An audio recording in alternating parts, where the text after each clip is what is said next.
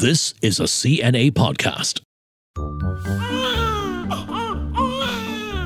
That is music to a statistician's ears, especially statisticians in countries with a falling birth rate. Governments the world over are wringing their hands because fewer babies means a smaller working age population in the future. And that is bad news for economic growth.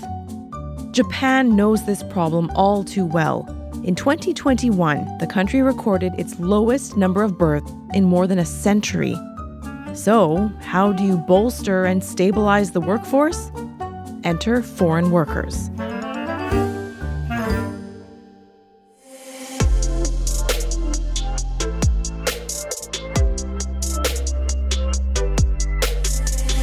Hello and welcome to CNA Correspondent. I'm your host, Teresa Tang. This is the podcast where our network of correspondents shine a light on stories from wherever they are in the world, bringing you behind and beyond the headlines. On today's edition, we speak to Michiyo Ishida and explore how Japan is dealing with its severe labor shortage.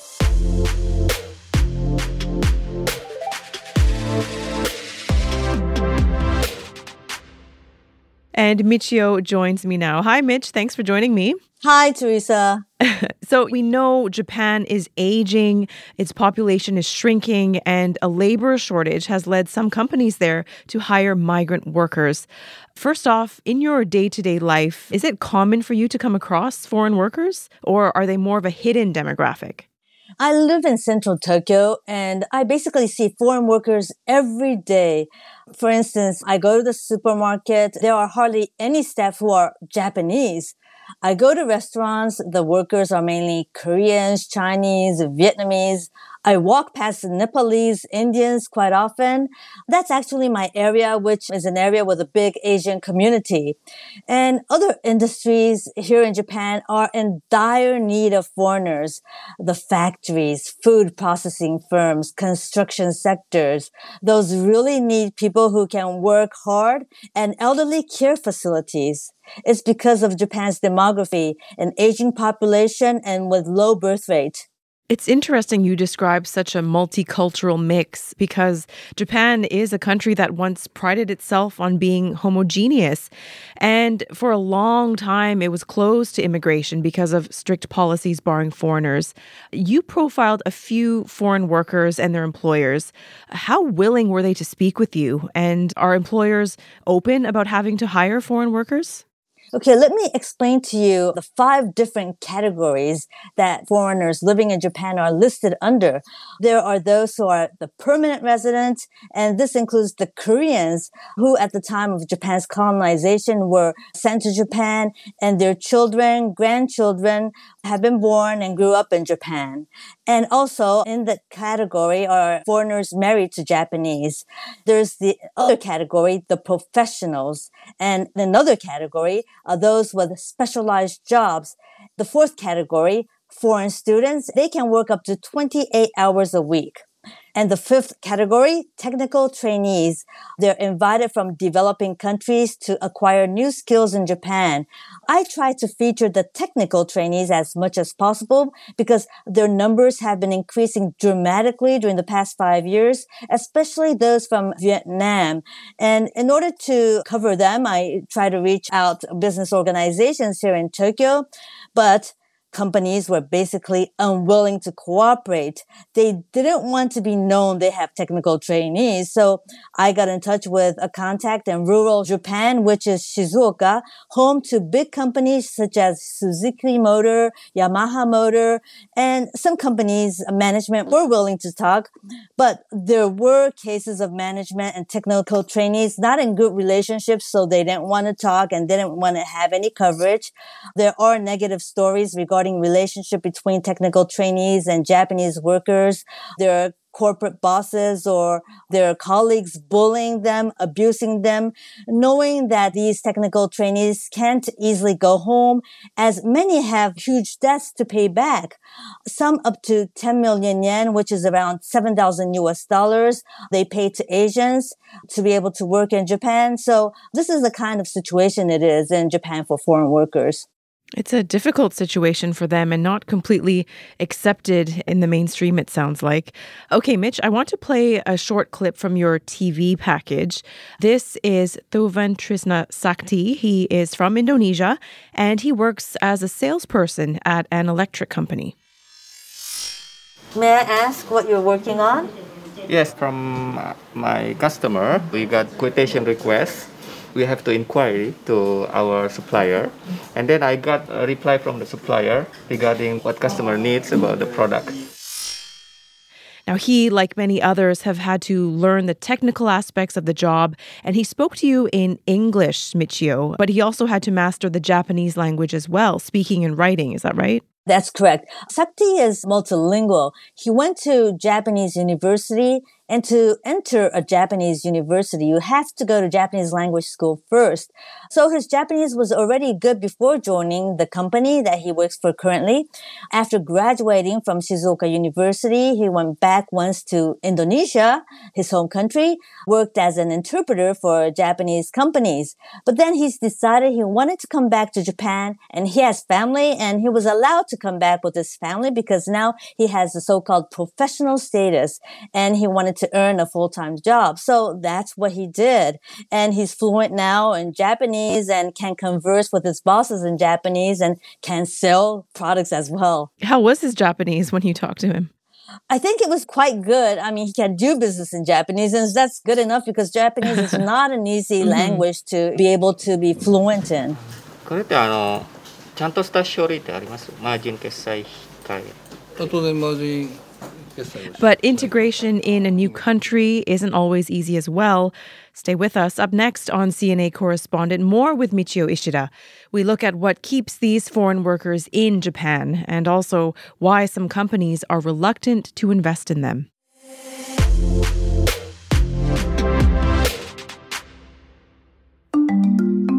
Hi, my name is Julie Yu, and I'm the host of the new season of the Climate Conversations.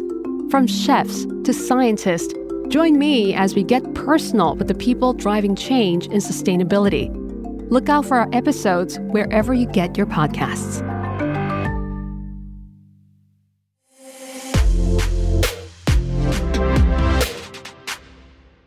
Welcome back to CNA Correspondent. Michiyo, I don't know if you know, but I'm from Vancouver, Canada, and uh, I've lived in various cities around the world. And every time I move, there are adjustments that you have to make, differences you have to accept about the society that you're in. What struck you in terms of how those you met have embraced life as a foreign worker in Japan? Did they yearn to go home at all? Just like you've lived in various cities, I lived in a few cities too, like New York and Sao Paulo, Brazil. Oh, wow. And I myself had to make adjustments to learn the language, the culture, and most important, perhaps the temperament of the people. Mm-hmm. if you live a long time in certain places, it does become your home. I think it's no different for the foreign workers in Japan. They live in Japan for a long time and they find Japan to become their home. But you know, it really depends on their aspiration. Some are used to living abroad in different countries, so they can live anywhere and perhaps they don't really miss their parents. And you know, today you have social media, FaceTime. You can use all those to communicate with them every time. But one thing most foreign workers or foreign residents in Japan tell me about the difficulty of adjusting to the Japanese culture is many highlight how it is difficult to dispose waste. In Japan, there are specific days you can trash certain categories of waste. you have to separate plastic, bottles, cans, newspapers, the combustibles. That's how it works here in Japan. And if you can't understand the Japanese language, if you can't read what's posted on the trash bin area, then you really get into trouble with your neighbors there are materials you have to pay to dispose in Japan too. So this is something that has really confused a lot of foreigners living in Japan in the initial start of their life in Japan. And this is really something that takes time to get used to. Now, I talked to one Indonesian worker, Kadek Yud Prasada. He works as a professional engineer at Kyoritsu Electric Corporation. He's lived in Japan before joining this company, and it's for three years as a technical trainee. After that, he went home. Then he decided to join the Japanese company he's currently with. He's committed to having a life here in Japan, and this is what he told me.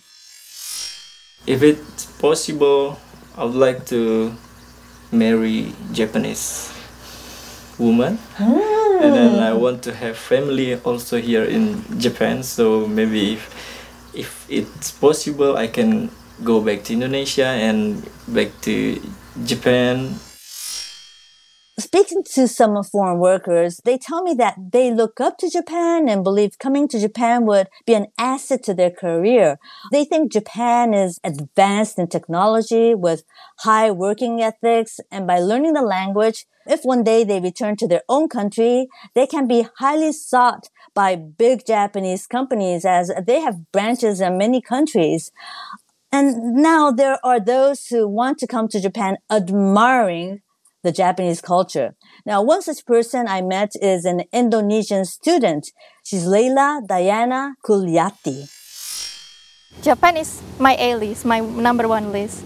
I grew up watching animes, J drama, J movies, listening to J pop, and reading manga. So, from those interests, I want to make that happen after my bachelor degree.